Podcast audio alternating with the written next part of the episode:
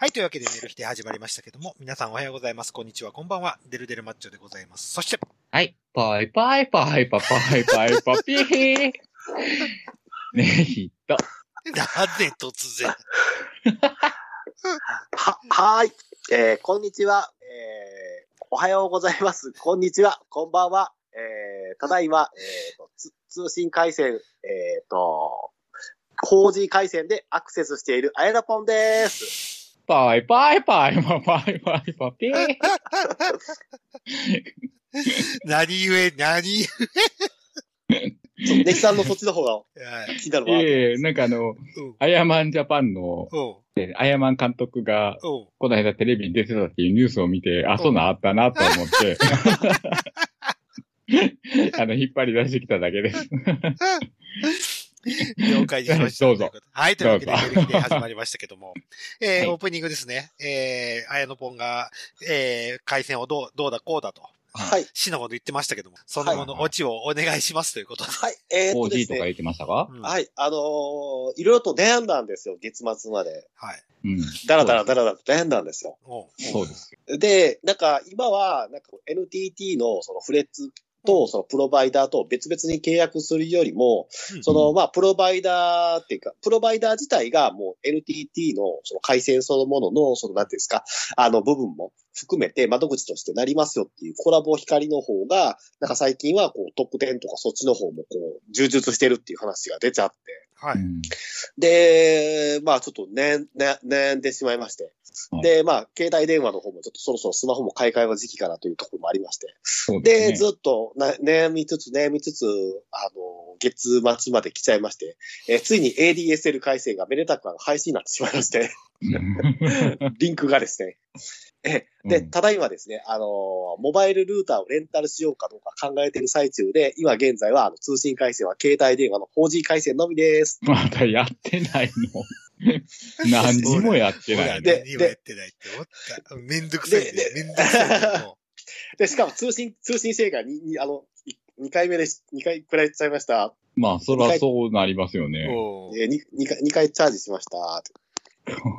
こんな、スカイプなんかやってたら、とっとと来ますよね。あっという間ですよ。本当ですか？いや、途中で切れた時はちょっとその時だと思ってください。チャージしてると思ってください。そのジャージの方が金かかるやん。かかる。なんでもつなぎのモバイル Wi-Fi でもやっとかんのよ、その間。いや、やろうかなと思ったんですよ。絶対やろうかなと思ってないやん。そう、絶対思ってないからね。10個思ってない。そんなことないですよ。あんだけ言うたのに。そう。いや、そう、仕事忙しかったので、ほんと3連休とかも。知らんかなネットで全ての手続き終わるでしょうよ。いやー、でもなんか量販店行ったらもうちょっと特典がいいかなとかいろいろと考えたりとかして。絶対考えてへんやん。俺もそう思ってます。はい。もうただただよ。だら流れたんだよ、時が。そうね、まあ、それもありますね。はい。そうやってあなたは、多分、浪費というか、お金をなくしていく人だもんね。はい。気をつけます。そうですね。そして、助走もできなくなってしまうと。そういうこと、ね。怖い。っていうか、じゃあもう、今、ADSL 終わりましたと。はい。で、いつをめどに切り替えようと思ってるんですか？はい。まあ、5月か6月ぐらいな、ぜひ。めっちゃ先やん。いや、だいたい、モバイル Wi-Fi 1ヶ月ぐらいレンタルで。いけるんで。いや、だからもう、切れてんねんから、早く切り替えろや。なんでそこにまたモバイル Wi-Fi かまそうとしてるの？いや、時間かかるじゃないですか、光回線。いや、まあ、かかるけど、まあ、光回線で、繋がるまでに、光回線の会社がモバイル Wi-Fi 貸してくれたりするやん。あ、そうなんですか？いや、でも、それ何も調べてへんやんけ。いや、それはコラボ光だったと思うんですけど。いろいろあると思いまして、何にも調べてへんやんけ。いや、多分ね、科学.comも調べてないよ。何にも調べてないよね。多分何にも開いてないよね。いや、そんなことないでしょ。ちゃんと科学.com で調べてますよ。でも、LTT 量販店にも行ってないよね。うん。量販店はチラシだけですね。ウェブチラシだけですね。だいたい2万円の割引とかっていうのが多いですね。はい。今貸してくれるよ、特にコラボ光とかやったら。まあそうですね。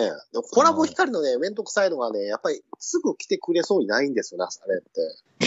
いやいやいや、普通に。だからトラブった時に。だからトラブらへん言うてんねん。いやー、わかんないわよって。トラブらへんって、別に電話もつながるし。うん。このやりとりなんかゴンさん似てるよな。確かに。ものすごく似てるんだよ。しのごの言う、このやりとりで。クララ光とか、もう秒で電話繋がったよ。本当ですか？いや、ソフトバンク光とか全然繋がらなかった。だからクララ光でええやんけって言って。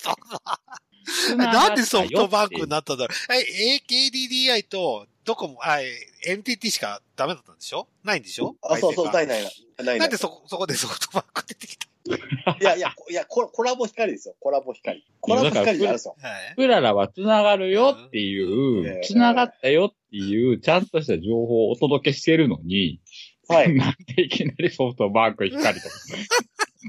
いや、繋がるかわかんないです。選択肢を入れろや、そこに。あ、そうなんやって思えや。いや、思えないのがちょっと、もう。一生チャージしてろ、お前は。そう思います。僕もそう思います。一生 4G 使っとけ、お前は。うん、そう。ずーっとね。いや、でも 3G 終わり始めましたね、ゆうよ。KDDI 止めましたからね。そうらしいか。いや、多分この人だから、その 5G とかがメインになってもずーっと 4G。4G。いや、切り替えるのもちょっと、どこに切り替えたらいいとかっていうわけわからんところでまた言い始め、ずーっと 4G で。いや、確かに 4G の時代の方が良かったですねっていう感じで、はい。まだまだ 4G の時代やけど、いや、だから、それが、もう 4G を配信になりますってなった時に、はい。まだ何か 4G を使う手立てを、あなたは探し続ける。そう。なんとしても、ね、さすがにその時は、あれですわ、考えますわ。いや、もう、だから、ADSL 終わった時点で、なんか考えろや。俺、未だに綾野ポンが ADSL を探してるような気がしてなんないんだけど。光じゃなくて。どうにか繋がるように。そう。繋がるとこを探してるような気がしてならないんだけど。どうにかプロバイダー変えたら使えるんじゃないかみたいな。そう。いや、だから一番ね、今、光のちょっと敵として、YMAX がすごい、制限なしなんで、YMAX。だから、じゃあ YMAX に出えや。いや、悩むんですよ。でも YMAX も電波ものだし、どこまで相性が合うか知らんと思う。いいです、この不毛な理論。そう。議論。本当そう。やってもないのに繋がるのかしらとか言われて。そう。心配だわ。壊れるか心配だわ。すぐ繋がらないから心配だわってなってもないのに。まあ、でも来週中には、この収録が終わった来週中にはレンタル Wi-Fi 借りますわ。ほんまに借りろや、お前。でもね、借りるの受け取り場所どうしようかで悩んでるんで。自宅やろ。いや、関空って手もあったんで、関西空港って手もあったんで。自宅に送ってもらえ。なんでわざわざ関空行くの？その関空行く元気があるんやったらもうなんか自宅でできるやろ。そう。だって関空行く元気があるんだったら、近くの家電量販店行けやって話じゃん。そうや。行く元気と電車賃があるんやったら。そう。だって我々あるでしょ？家電量販店。まあありますよ。ありますけど。レンタル屋さんはないですね、レンタル屋さんは。もうこの話やめよう、イライラしてる。はい、じゃあまた次回、もうなんかちょっと、綾野嫌いになりそうやから、この話やめよう。わかりました。じゃあ、次回また続報は、前に進みました。前に進んだら、まあ、報告お願いします。そうですね。はい。俺のオープニングを潰した話がこんなにイライラすると思ってなかったんだ。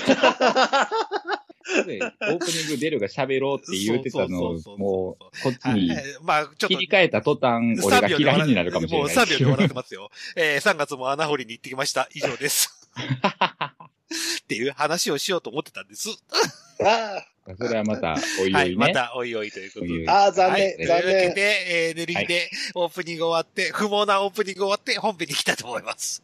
ほんまやで、これ、もう、全面勝ってやで。楽しみ。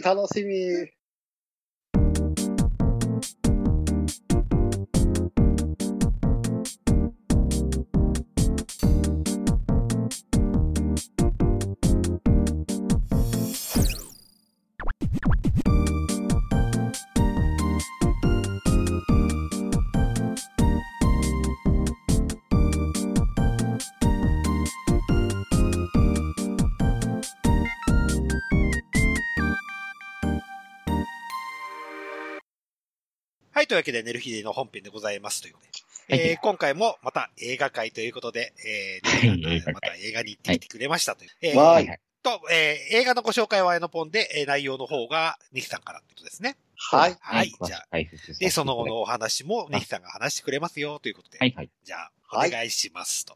はい。では、まず第一作目はですね。はい。新兄貴と俺、熱き男道というですね。はい。こちらはですね、3月9日から3月22日まで、日劇ローズで10時から上映されていました。上映されていました作品でございます。内容はですね、腹違いの兄貴を探すため、イケメン&ナイスバディ、タクマがやってきたのは、兄貴の町の兄貴。兄貴かもしれない。肉体労働者に近づくため、肉体労働者になったり、極道の査定となって、お互いのザーメンの杯を飲み交わらせたり、やっとのことで探し当てた兄貴と共に実家の建設会社へ戻ると、タクマを追い出した手代っていうのが、黒井が社長の代理に収まっていた町の再開発で兄貴の存亡はどうなるのっていう、はい、こんな感じですね。はい。はい。はい。はい、というわけで、ネヒさん行ってきましたということで。はいはい。はい。行ってきまして、はい、まあ、最初に映画の紹介だけしようかなと思うんですけど、ほぼ全部語られています。内容がね。はいはいはい。うん。ただ、まあ、なんで兄貴を探しに行くかっていうところが、まあ、オープニングで、まあ、お父さんがゼネコンの社長なんですけど、はい。そのゼネコンの社長が死ぬとなって、で、その遺産と会社の社長の権限を与えるためには、その腹違いの兄貴を探しに行けと。で、それを見つけることが条件やっていうことで、たくま的には遺産目当てで兄貴を探し出しに行くっていうことなんですけど。はい。うん。で、その兄貴を探す唯一の手がかりが、お父さんが死ぬ前に、仇って言って死んでいくんですよ。うん。そう。お兄さん、なんかね、子供の頃に野良犬に片方の金玉を食いちぎられて、1個しかないと。なるほどね。はい。で、いろいろ、その、たくまが、お兄さんを探しに行く旅に出て行って、最終的に、たどり着いたのが、その、兄貴町っていうところの、その、兄貴湯ってところで、兄貴ね、うん。銭湯やったら男の金玉見放題や。はい。きっとそこにいるだろうっていうので、で、まあそこに下働きみたいなんで入っていって、で、いろんなとこと交わりながら、金玉を探るんやけど、おらんと。いないと。うん、いないと。で、最終的に、そこの番台におったお兄さん。名前ちょっと忘れたな。が、いるんですけど、まあ、兄貴ずっと呼ばれてたから。呼ばれてたから。で、そのお兄さんが、なんと、仇金やったんです。仇金で。で、そのお兄さんをやっと見つけたっていうので、その、なんて、手下の黒井から、会社も奪って、で、黒井ももう、解雇して、で、会社も取り戻しつつも、まあ、会社は誰かに預けて、まだ自分は、結局、お風呂屋で、下働きとして働きつつ、結局、そのお兄さんは、お父さんの、だから、たくまのお母さんに出会う前に、出会ってた女の人やってんけど、その人と別れて、別れた後に、レイプされてできた子供やっていう。悲惨。そう。それが血は繋がってないっていうので、それも分かって、結局なんかそのたくまと、の兄貴は、ラブラブなまま。ラブラブなまま？そう、ラブラブなまま、その銭湯を続けましたっていうので終わって。なるほど。で、ザーメンの杯が聞きたいですけど。ザーメンの杯はね、そのいろんな男とまぐわる一人が、あれ、極道っていうんかようわからんねんけど、なんか、その刀を、教えるみたいな。兄貴道みたいな。熟成みたいなんで。男塾みたいな感じ？そう。で、兄弟の杯を交わそうって言って、その杯にお互いのザーメンを入れて。オナニーして、入れて、よし、飲め。まあ、よくあるパターン、よくある話ですね、これ。よくあるのもう、よくあるのないですかないです。まあ、それを飲んだ後、まあ、セックスシーンとかがね、あったりとかして、っていう感じです。で、だから、終始コメディですね。ああ、コメディなんですけど、姉さん的には何点満点ですか？ 100 点満点。100点満点中やと、75点ぐらいは。結構高評価ですね、そういうだったら。うん。普通に、まあ、見てて面白かったし、なんでしょう、玉遊び？玉遊びね、はい。玉遊びのね、キャストが全員大根やったっていうことを比べると、結構みんな演技上手。上手。で、まあ、たくまは、まあ、もう、イケメンはイケメンなんですよ。まあ、AV 男優さんやってたぐらいなんで。ああ、はい。でも、まあ、たくまは俺、ちょっとチャラオ風な感じやったの。俺、全然、あれだったんですけど、その兄貴と呼ばれる、古屋の店主ね、佐藤五郎さんかなは、多分35歳ぐらいかなっていう感じの、その、結構油の乗った、野郎臭い、結構好みの男でしたね。なので。ポスターで後ろ、背中向いてる。そう。ふんどしで。あれ、いい男でした。はい。わかりました。はい。絡みも良かったんですね。そうですね。絡みもちょいちょい、その、いろんな男とあったし、最後、なんていうかな、バックから、抱えるみたいな。バックしたまま抱えるって感じ。そう。抱える感じの、体位があるんやけど、どういうチンコしてんの、たくまっていうことしてる。あ、たくまがたちなんだ。たくまたちなんですね。兄貴猫やねんけど、どう考えてもたくまのチンコは、尾てい骨より上にあるよねっていう。でかっ。だからどういう流線を描いてるのたくまのチンコっていう、会でやってるシーンがちょっと気になったけど、まあエロスですね。ああ、そこそこエロいとか、まあエロいと。エロかったです。はい。じゃあ、玉遊びに比べても全然そう抜けるシーンはいっぱいある。全然抜けます。です。はい。ありがとうございます。面白かったです。はい。で、まあ、次の作品が。はい。2本立ての2本目です。はい。タイトルは、俺たちに明日はある。はい。上映期間は3月16日から3月29日までの上映期間でした。場所はまたまた、日劇ローズ。はい。はい。あらすじいきます。無所から十数年ぶりに出てきた男が喜んで迎えてくれるはずの組長は新しい男を作っていて、それに夢中。逆に男を売ってしまうのだった。裏切られた男は組長の新しい男を奪って、共にサラ金強盗に入るが、ひょんのことからサラ金の受付の姉ちゃんがくっついてきてしまう逃避行に出ることになってしまう。そして組長と最強の追って、人呼んで人斬り銀次との最終対決への場へ、挑むことになっていく。どうなる？以上です。終わりですか？はい。はい、以上です。はい。まあ、これも、もうほぼ終わりですわ、その、紹介で終わり。そういうストーリーで。そういうストーリーで、で、内容的には、まあ、無所から出てきて、新しい男とセックスしてるところに出会うと。で、どういう状況で奪っていって、なんかがちょっと曖昧なんですけど、まあ、その二人でまあ、出ていくんですよね。逃避行って。で、最初銀行強盗しようかっていう、当面の資金を得るために。そうね。で、言った銀行がもう3時過ぎて閉まってるってなって、近くのサラ金のところに行ったら、お姉ちゃん一人で、もうみんなちょっと出かけてます、みたいなんで、お融資ですかみたいな感じで。ちょっと頭が悪そうな子？そう。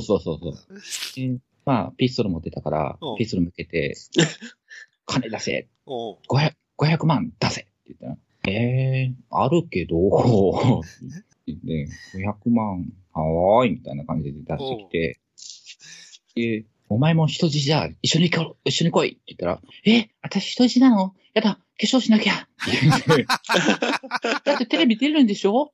私綺麗にならなきゃって言って、そのまま、そんなこと言ってる場合かみたいな感じで、で、結局3人でこう、逃避行っていうか、出ていくようになるんだけど、で、その人斬り源氏の登場シーンがようわからない。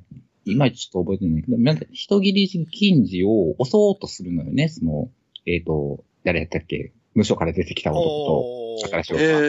でもそれに失敗するけど、まあ、なんとか逃げて、で、その、組長に、無所から出てきた男が、今ここにいますって言って、隠れていますっていうのを電話で伝えたら、その、人斬り銀人の手下がそこに来て、あ、これは組長から話が流れていると。守られるはずのやったの狙われているって、で、そのまま組長をちょっと脅しの、で、組長から人斬り銀次に、あそこに行けと、いうところに行けって、で、人斬り銀次が来たところで、その家ごと爆破して、なかなかすごい。銀次とその手下は、死ぬと。そう、死んで、じゃあ今からもう一回その銀行かなんか当たって、そのまま海外へ逃げようぜ3人で、って言って終わるみたいな。終わるのそう。バーって言って終わるっていう感じ。まあ内容としては、ね。はい。そういう話だったんですけど。そういう話でした。はい。じゃあこれも点数を伺いましょうと。はい。これはね、はい、85点。お高い。意外とストーリーがクソみたいな感じだと思ったけど。そうですね。でもね、まあこれも超絶コメディーやねんけど、何しかその無所から出てきた男の何やったかな忘れた。はい。調べた。はい。南條千秋さん。はい。が、超絶かっこいい。超タイプで。このポスターのど真ん中の人ですね、黒パンの。そう。こういう感じ、ちょっと古い顔立ちの男前。この隣にいるのが、ヤクザの新しい。そう。タレ。タレは全然興味ないねんけど。だって、下手すると女顔すもんね。ちょっとね、弱っちい。で、出てくるその、連れ去られる人質の女の子も、結構もう、全面コメディで、最後のシーンではその、男同士のセックスの横で、いいわね、ホモってって言って、オナニーするっていうシーン。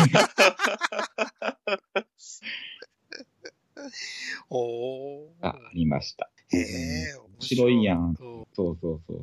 で、なんかしたけど、3人すっげえ仲良く終わっていくっていう。3人で海外逃亡できるかどうかですね、これ。そう。最後の。こっちもエロシーンは満載という。エロシーン結構あるし、もう笑えるシーンとかも結構あるし。ちゃんとメリハリがある。みたいな。そう。でした。この黒パンシーンはあるんですね。この黒パンシーン、この、なんですか、主人公の方と、新しい男の方との、この、黒パンとこの、なんかこの、交わりですね。ある。最初、だから古文の方が、その、無所から出てきた男を見たときに、古文の方がタイプやったっていう。で、最初、そっちの方から誘い出すのね。お風呂で、一緒にお風呂入ってるときに、無所から出てきた男の腕を持って、なんだっけ、いかりや長介が、やられるやつあったやん。縄で股間を綱引きされるみたいな。覚えてない？はい。なんかありましたね。肩ぐらで腕を洗うみたいな。何やってんだ気持ち悪いっていう。いや、最初から見た時から兄貴のことが好きだったんです。っていうところから、始まる感じかな。交わりが。今回は特殊対はなかったことですね。それはなかったですね。そうやんな。普通の対で。で、俺重要なこと聞くのは、玉遊びは何点なの？玉遊びは、100点満点中やんな。はい。2点やな。了解です。あ、ごめん、7点にしとくわ。7点ね。はい。100点。そのプラス5点は、みちこちゃん。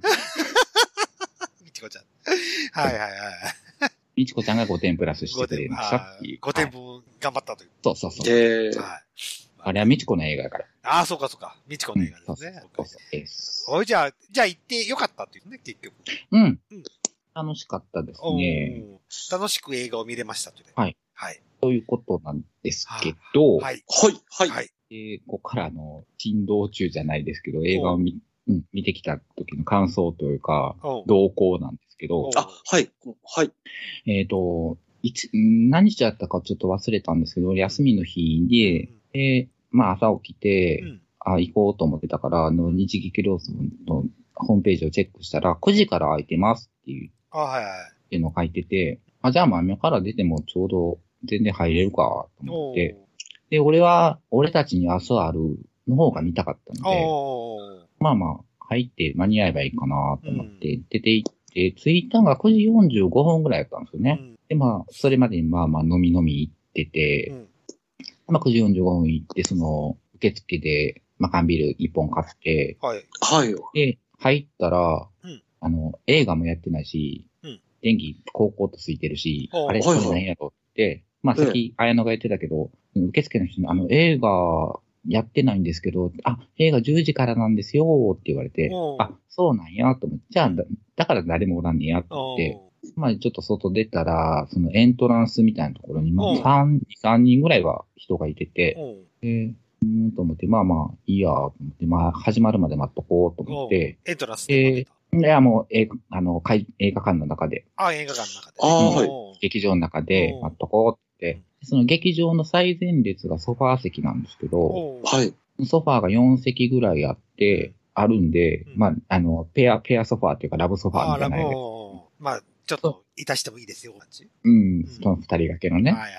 で、画面のど真ん中に来る席に、ポンと座る。で、始まったら、新兄貴から始まったから、はい。あー、新兄貴から始まるんか、と思って、俺たちに明日を見たかったのに。で、新兄貴は、俺ディスカスで借りてたんですわ。あー、最初にね。うん、そうそう。その時はまだ見てなかったけど、だからこれは最悪見れんくてもいいと思って、俺たちに明日あるを見たら帰ろうと思ってたんですね。で、まあまあ、でももう始まったから、じゃあ見とこうかと思って、で、ビールを飲んでたら、しんどくなってきて。あら。前の日も結構飲んでるし、朝から飲んでるし、で、追い打ちの缶ビールで、なんかしんどいなって。追いビールですね。もう、ラブソファーやから、そこに横たえて、俺ちょっと寝てたんですよ。寝てて、で、ふっとなんか気がついたら、股間をまさぐられてて、なんやこれって思ったら、股間をもじもじされてて、ふっと思ったらもう深夜に終わってて、もう俺たちに明日あるが始まってて、あ、俺これを見に来たのに、と思って、ふっとまあ、立ち上がるというか、起き上がって、でも、横で、俺、チンコをまさぐられてて。でももう、起き上がってもまさぐられてたの。そう、まさぐられてて。でも、なんかもう、今日はもうこの雰囲気に飲まれてやろうと思って。あ、なるほど、はい。もう別に、抵抗する理由もないし、抵抗する、まあまあ、力もないし、別に減るもんやなし、ええか、と思って、もうそのままされるがままにしてたら、まあ、パンツボンのチャックを下ろされて、まだパンツの上からガーッと。まさぐられて。そう。別にいいですよって思いながら俺ずっと映画を見てて、で、そのうちパンツの中に手が入ってきて、まあちょっとしごかれ出して、まあそれなりに私も反応をしましたと。はい。パッと見たら、まあ、50から60ぐらいかなっていう。おっさんが。もう、おじいちゃんぐらいかなやってて、まあ別にええよって思いながら、映画を見に来ただけだからね。って思ってたら、それが左側におったんですけど、今度右側にポンと座ってきて、今度その右側の人が、俺の乳首をいじり出してきて。両手に花ですわ。俺たちに明日があるって感じで。まあまあ別にいいですよって。好きにしてって感じで。お好きになさって、俺はもう映画を見てるだけなんで。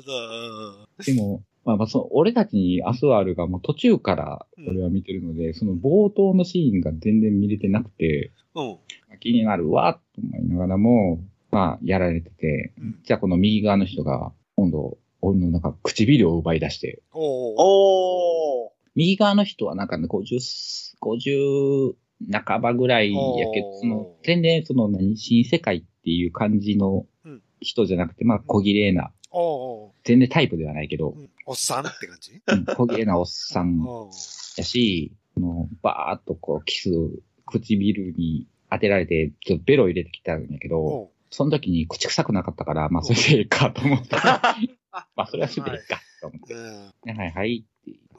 でも映画見られへんねんけどな。そうね、ベロチューしたらね。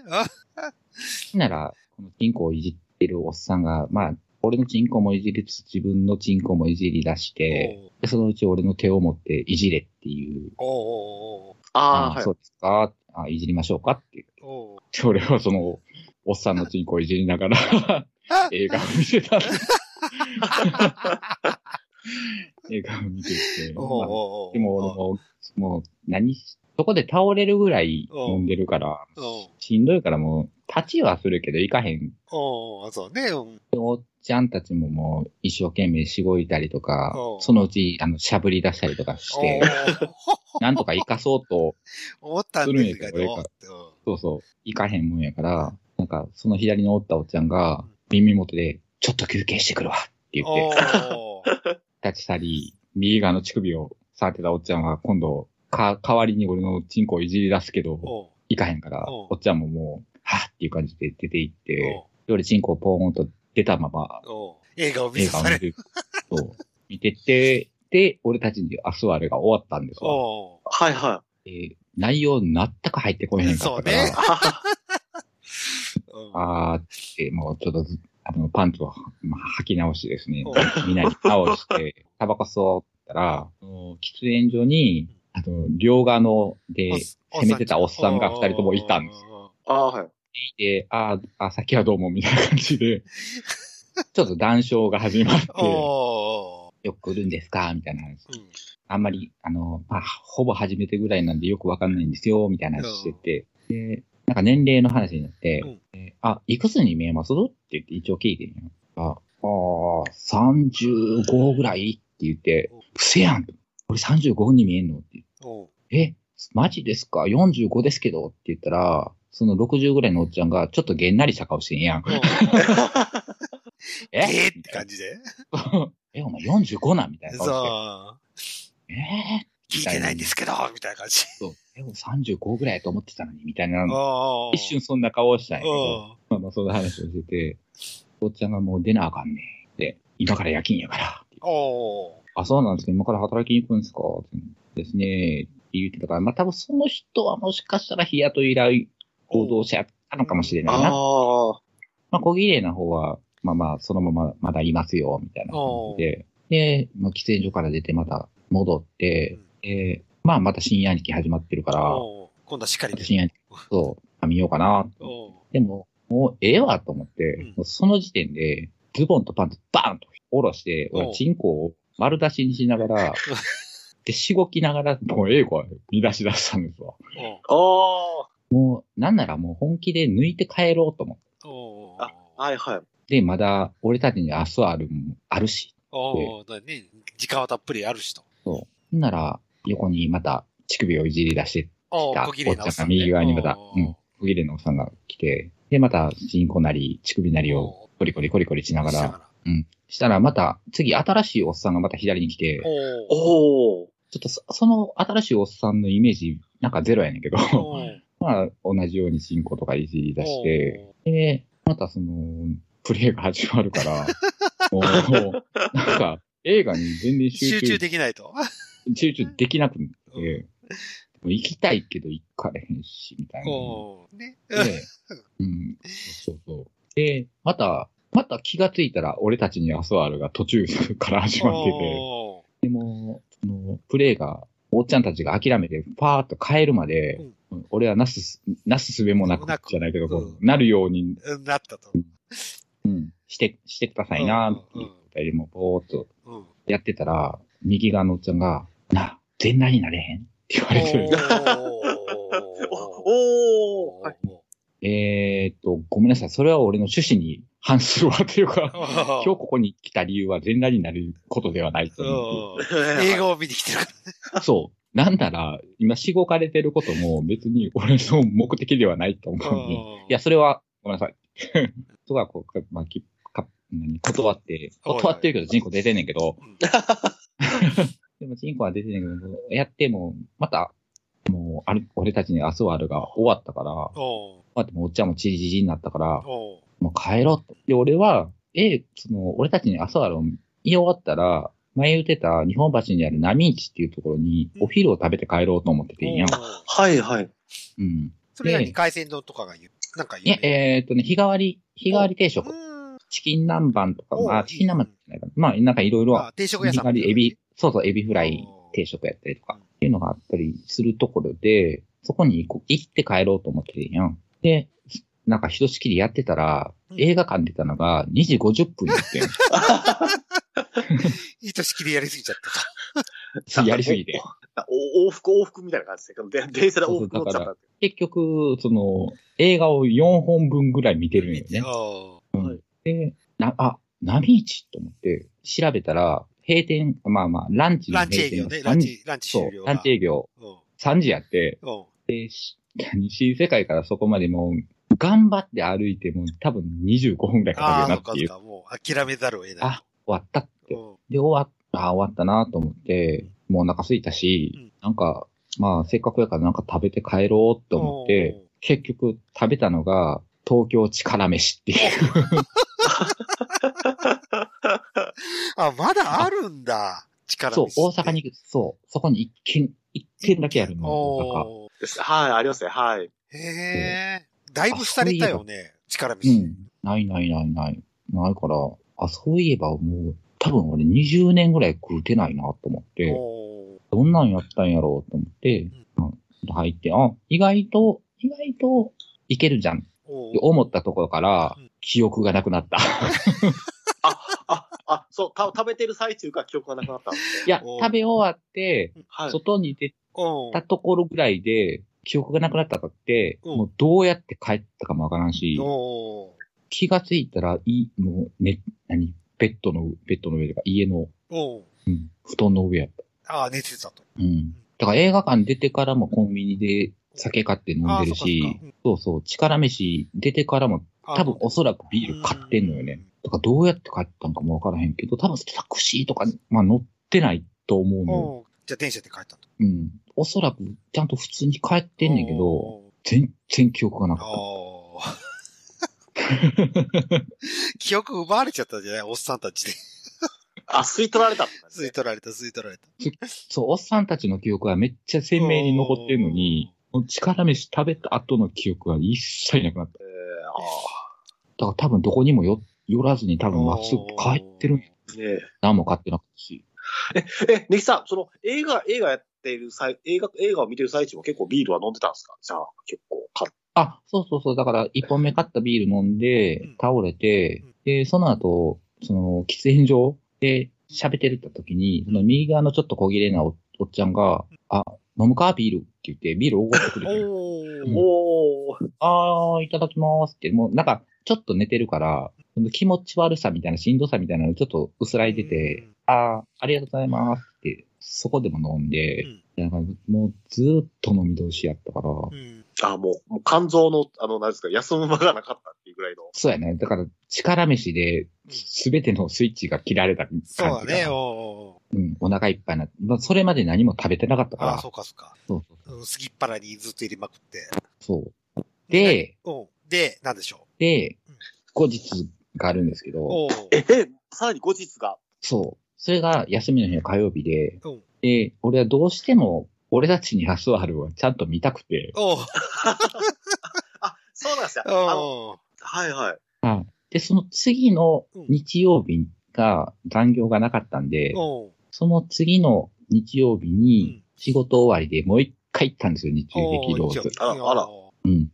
で、まあ入って、で、まあ夜7時半ぐらいとかぐらいに入ったんで、7、8人ぐらいはおったかな。あ、やっぱりそれでも7、8人やっぱりいらっしゃるんですね、やっぱり。うん、いて。で、入ろうとした時に、入り口のところに、うん、俺の左側にいた、日雇い労働者かなっていうおっちゃんがいたの。おっちゃんが、うん、あ、おるわって。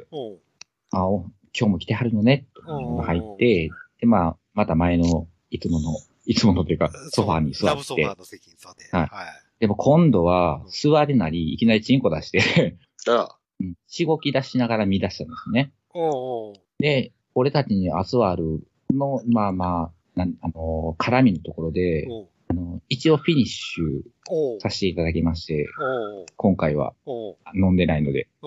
で、映画が終わるまで、誰一人手を出さないっていう。ただ俺はオナニーをしに行ったっていう。オナニーをしに行った感じ。オナニーを、ただそう映画を見ながら、オナニーをしに行ったっていう。はいはい、そう。だから俺たちに明日ある内容が喋れるのは、2回見に行ったから。お複数回見に行ったということで。はい、兄貴と俺じゃなくて、俺たちに遊ぶ。まあ、新兄貴も見ました、一応。はい。だから、新兄貴に関しては俺、DVD も借りてるから、すぐ4回ぐらい見てますね。ああ、そっか。なるほどね。っていう。はい。一撃ローズ、沈道でした。ということで。でした。いや、何でしょう、写真も送りましたけど、通天小町もちゃんと見てきましたし。ありがとうございます。はい。どうでした、通天小町。あ、そうです。楽しみですね。はい。通天小町、あ、こんなとこにあるんか。まあ、横とか全然通ってたけど、全然知らんかったわ、って思ったから。でも、うん、女装さんはいましたよ。マジで ?3 人、うん、3人組の女装がいました。3人いたという。うん。でも、うん、北の女装ではなかったな。じゃあ、セイラさんはいなかったという。セイラさんはいなかった。セイラックいなかった。セイラさんじゃなかった。なんでか。プロボックスさんじゃなくて、ハイエースさんじゃなくて、ダウンエースさんか。ライトエースさん。ダウンエースはいなかったね。残念でしたね。残念でしたわ。なんか、それで入るんっていうような、女装、おそらく女装やろなっていうのが一人入っていった。なんか、垢抜けない漫画家みたいな感じの。垢抜けない漫画家。ああ、なんとなくわかるけど。わかるやろ？ちょっとオタクっぽい雰囲気みたいなのを、それ女装っていうのが入っていったりとか、その3人組はもう結構な、あれでしたけど、金髪のウィッグでとか。結構わかりやすい。まあ、いけるやんって感じ。うん、まあ、うん、綺麗やし、まあ、身なりは、あれやねんけど、3人とも170オーバーやから。ああ、なるほどね。でかい女ってこと、ね。170、そう、オーバーやし、もう、地声で喋ってるから、もうこの雰囲気っていう、なんか、ちょっと異色な感じの、異空間な感じの。なるほど。いいですね。ちょっと3人で集会してましたね。ああ。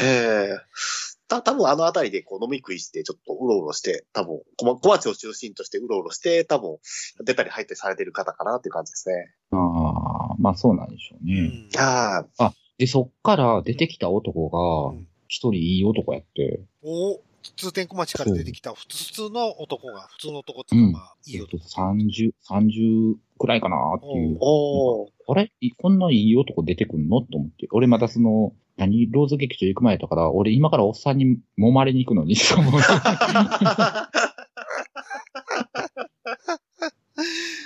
や、おっさんしかおらんのに、小町こんないい男おんのって思うのが一人出てきましたね。うん。若い子もいますよ、小町は。はい。あ、普通に入ってくるの若い、いいよ。うん、入ってくることあります。なんかちょっと5分ぐらい見ててんけど、なんか普通にお店に入る雰囲気でみんなぽいぽい入っていった。女装も男も。と思って。ビデ社として使ってるのそのイケメン。ビデ社というかあれなんですよ、ホテルなんですよ。中が。だから、入り口はビデ社。ちょっと待って、トイレ行ってくる。はい。じゃあ、綾野ポンの小町、補足情報を出すと、入り口は本当に完全ビデ社なんですよ。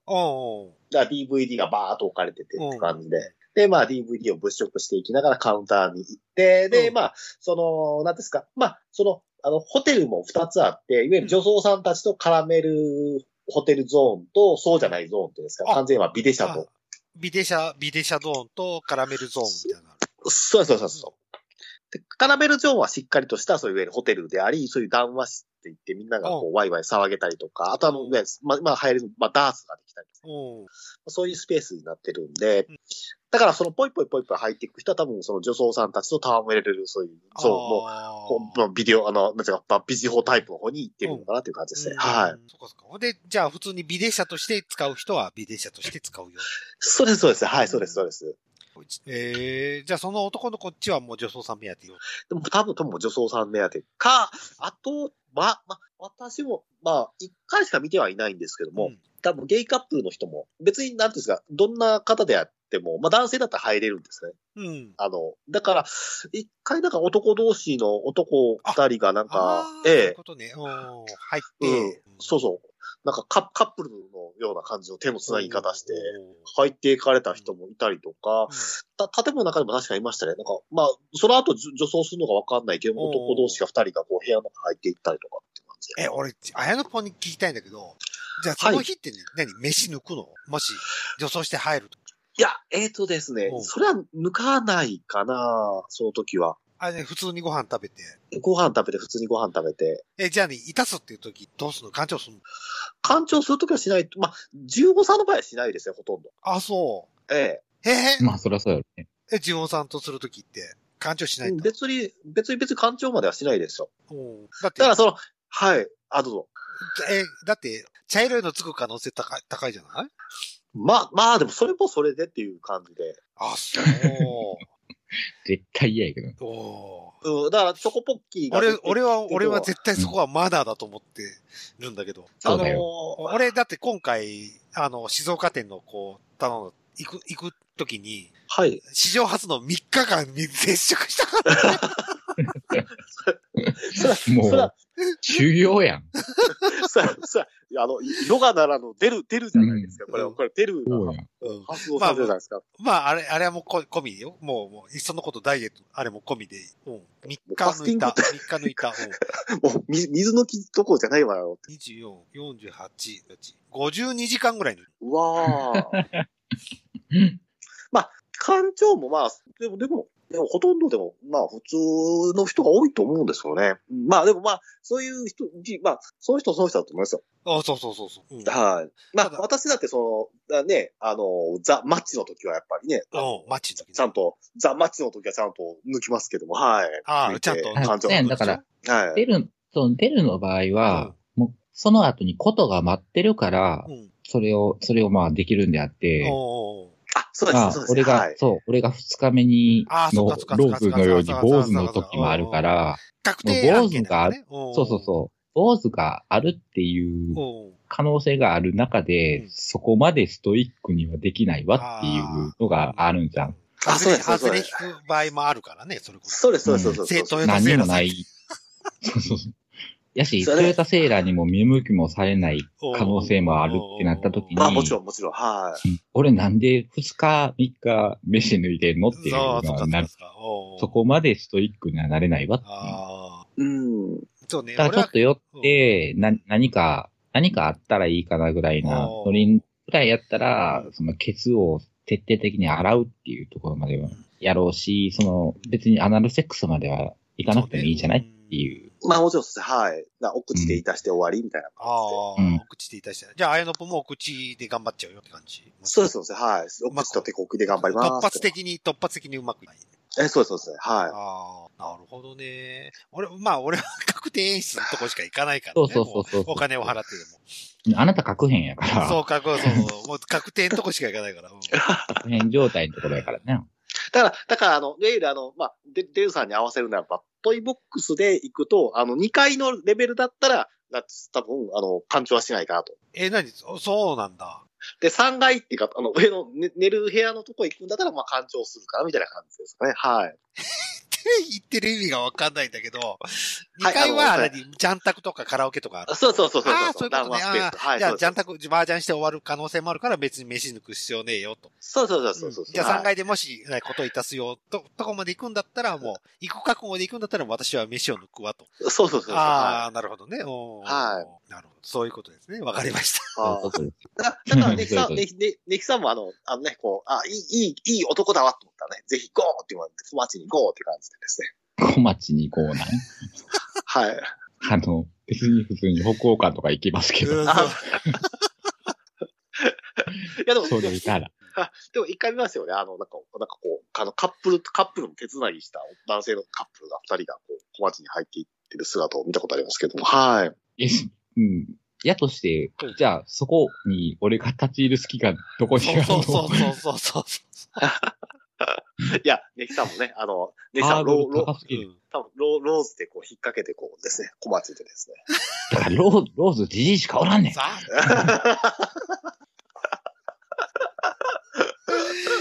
ほんそれよ。高齢化が。そう、高齢化の波が来てるから。あ、それはそれ楽しかったけどね。はい、いい経験してきました。はい。はい、ありがとうございます。ということで、それでは、告知の方に移りたいと思います。告知することありますか？あやのぽん。はい。まずはですね、やっぱりこれからですね、春、桜も満開、そしていよいよ散っていく、寂しい季節、でも新緑の、ですね、季節へとですね、時が流れていきましてですね、はい、まあ、こういうですね、やっぱりこうですね、朝晩とですね、はい、朝とですね、はい、お昼のですね、気温差が激しい、ちょっと肌寒い夜の、そういう時はですね、なんば、大阪府立体育館裏のですね、小悪魔グループの方にですね、ぜひ行っていただきましてですね、肌と肌をですね、寄せ合うですね、そういったですね、夜をですね、はい、毎日、特別な毎日を企画しておりますっていう感じね。で、日曜日はですね、はい、何でもダークナイト、ダークナイト。日曜日はダークナイト。なんか変わり映えあんの？はい、月曜日はですね、はい、何でも、ありないと、ウィズサキさんの何でもありないとですね。はい。そして、火曜日、こちらも人気のあります、ダークナイト火曜日ですね。はい。ダークナイト火曜日。そして水曜日は、またサキさん登場、何でもありないと。はい。木曜日はですね、ぶっかけないとってですね。ぶっかけちゃってと、ね。はい、もうかけちゃってと。女装さんにかけちゃってとかですね。はい、ぶっかけないと。そして、はい、金曜日はですね、週替わりのですね、イベントということでですね、小悪魔さんの方でですね、独自企画をやっております。はい。そして、土曜日、今日、収録は土曜日なんで、今日です。今日の土曜日はですね、アバンチュールナイト、B さんのアバンチュールナイトでございます。はい。こちらも人気上昇中のですね、アバンチュールナイトなので、皆さん、大阪府立体育館裏の、小悪魔の方に、皆さん集まりましょう。はい。そして、はい、そして第2弾なんですけども、もうすでにですね、ツイキャスの方ではですね、ちょっとツイキャスの方で発表があったんですけども、はい、来月のですね、はい、ちょっと咳をしました。来月の5月7日なんですけども、はい、ナンバーでのですね、ベニズルさんの方でですね、はい、大阪面白マップがありまして、そこでですね、謎の女装がですね、発展のことについて話するというですね、似たようなことしてんな、面白マップ。謎の女装なんですね。謎ですね。謎の女装がですね。名乗るほどのものでもございませんということですね。そうですね。俺たち明日はみたいな感じで。私たちには発展があるという感じです。いやー、それで迷える個室にパンケーキをあげるわけですね。そうです。でも、出るんですね。はい、それがですね、出るようなですね、ありまして、はい。当日はですね、ツイキャスも、ツイキャスでですね、有料配信もされる。おー、なるほど。はい。全国のネルフィレファンの皆さんにですね。そうですね。はい。ただ、問題なのが、会場でですね、チンコの写真が出てくるんで。はい。なので、はい、バンされないかどうかですね。ヒヤなんですけども、できればツイキャスで。ツイキャスもあかんの？うん。ツイキャスですね、東京の有名な女装さんがいるんですよ。うん、そういう、結構、オフパコ界隈の女装さんがいるんですけども。オフパコ界隈な。うん。その人がツイキャスやってた時に、チンオツ選手権とかっていうのを、ツイキャスの配信で、いわゆる、女装さんとかですね、ということをダイレクトメッセージでこう、ね、おちんちんのこう画像が送られてくるんですよ。で、それがたくさん送られてくるんで、それを品評会しようということで、で、それをツイキャスで、そのタイトルだったかな、なんか、チントツかチンオツかっていう、そういう、なんか品評会みたいな感じですね、うん、タイトルを入れて放送小説としたら永久版になってしまうんですね。じゃあ、あかんのじゃん。だから、これ FC2 で流した方がいいんじゃないとかって思いながらですね、有料配信でって思いますね。はい。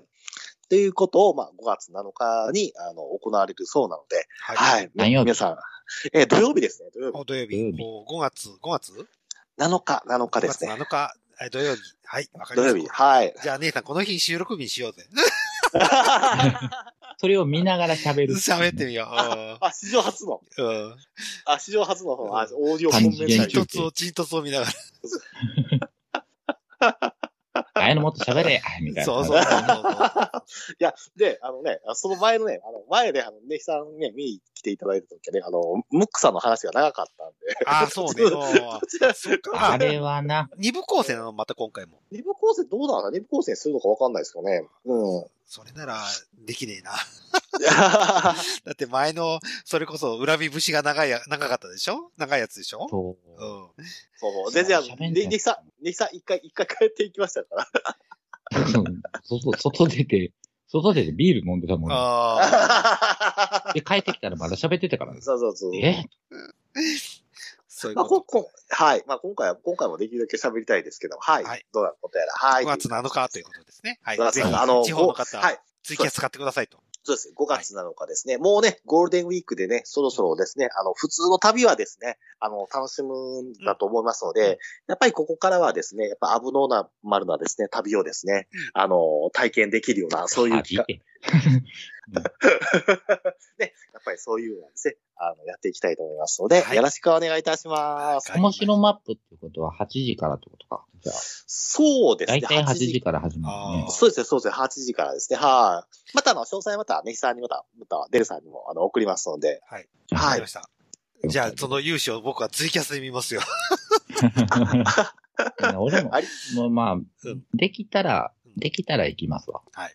ありがとうございます。はいそしてですね。はい。そして、3番目はですね、ちょっと私の告知ではないんですけども、まあ、多分、デルさんから先にお話出るかなと思ったんですけども、この4月からですね、関西のですね、ライブ協会、星越かなみちゃんもですね、キャストとして、まあ、月に、まあ、ね、不定期ながらですかね、なんかこう、キャストとして、旗が、入られるようなんで、ついに関西にもですね、かなみちゃんのですね、ね、辛めでハポンがついに来ましたので。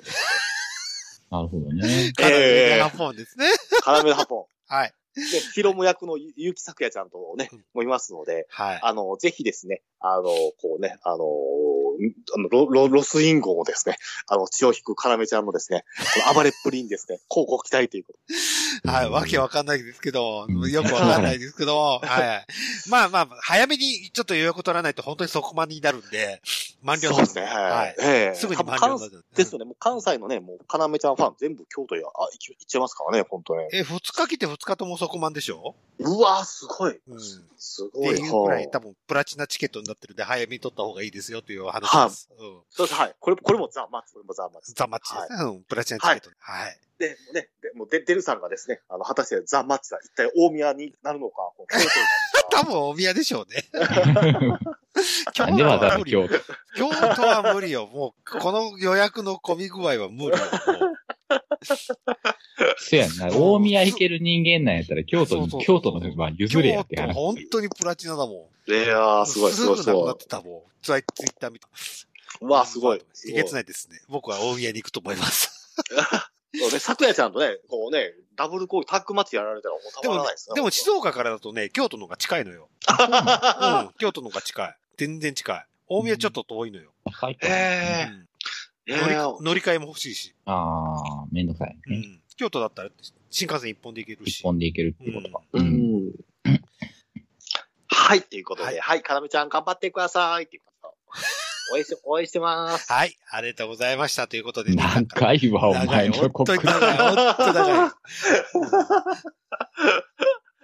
というわけで、ネヒさんの告知何かありますか？はい、久しぶりに奈良ミュージック告知しようと思います。はい、まあ、ね、大人に他人となられてから、はい、ちょっと静かにはしてたんですけど、うん、まあ、残業のない日に、うん、早めに帰ってきた日に、うん、小声で歌える歌を歌っていこうかなって、最近ちょっとずつ、はい、歌っておりまして、わかりました。はい。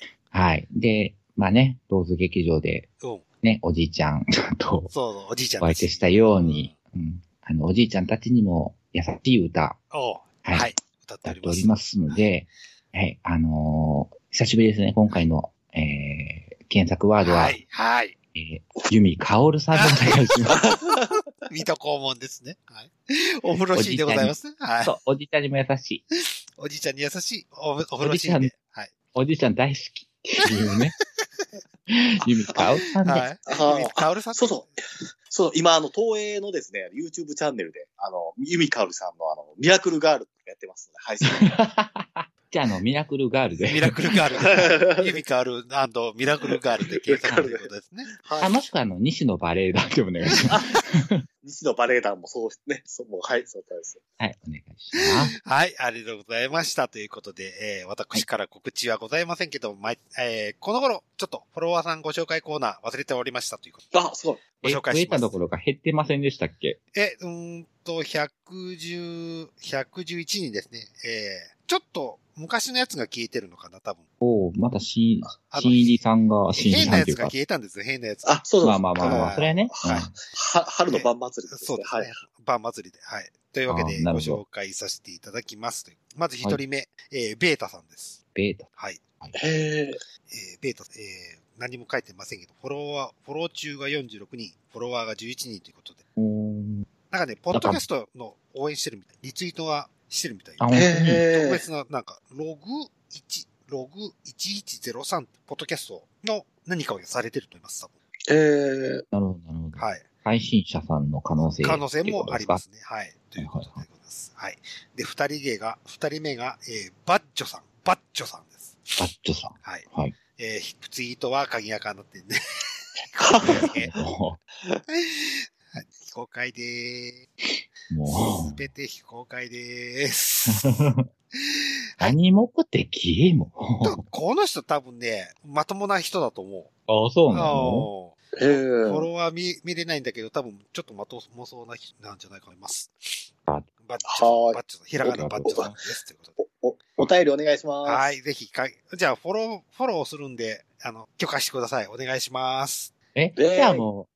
お便りもらったらフォローするっていうのと。ああ、いいね。じゃあ、そうします。はい。お便りない人。お便りのある反応を。反応いただいても見られない。それこそツイートに見たよでもいいんで。あ、聞いたよでもいいんで。聞いたよでもいいんで。やってくれれば。そうだね。はい。はい、そうだ。はい。はい。3人目いきます。かのはさんです。かのはさん。はい。裏垢女子始めました。フォローしてくれたら嬉しいな。かったや。はい。裏垢女子。です。はい。またいつものやつですね。はい。何や、裏垢女子って。そう。そのカテゴリー何やねん。で、4人目です。はい。くれしろゆみなさんって方ですね。っていうことです。この人は、あれ、くれしろゆみなさんって、あやのぽん聞いたことない？あ、この方はちょっと聞いたことなかったですね。はい。っていう方からフォローされました。これは自動的にフォローしましたと。はい。説明文は何もないんですか？はい。説明文はないですね。ないのか。多分この人女装ですよ。ああ、そうですね。女装さんですよね。女装さんですね。うん。ああ、なるほど。尻とか写メ出してるし。競泳水着写真も出してる。やっぱ競泳水着もっこりあるんで、多分この女装です。なるほど。はい。その方がフォローしてくれました。ありがとうございます。クレシノさん。ありがとうございます。また何かメールとかいただけたら大変嬉しゅうございます。そうですね。はい。というわけで、フォロワーさんご紹介のコーナーでございました。なかなか増えない。増えないね。そうそう。増えたら減ったり増えたり。はい。じゃあ、私もちょっとね、ツイッターでちょっと、時々、はい、引用リツイートして頑張ります。ぜひお願いします。あやのぽんだけが頼りです。そうね、ここ二人あまり、宣伝活動せえへんから。そう。やらないんで、はい。というわけで、寝る日での方終わりましょうかということで。はいはい。はい、じゃあ終わらせていただきます。はい、お送りしましたのは、デルデルマッチョと。はい、ネヒと。はい、ただの女装のあやのぽんでした。ありがとうございました。今日僕がおとなしめな理由を教えましょうか。はいはい。2階に親父がいるからです。そうね、はい。マスターズを見るために待機してますよ、2階。おー。12時からなんですよ、今夜。まだまだ先やね。そうそうそう。あ、でもね、ではなんですか、男の子のマスターズを、デルさんを楽しみにしてください。よくわかんない。男の子のマスターズ。男の子のオーガスト、はい、オーガスト。じゃあ、お疲れ様でした。おやすみなさいませ。おやすみなさい。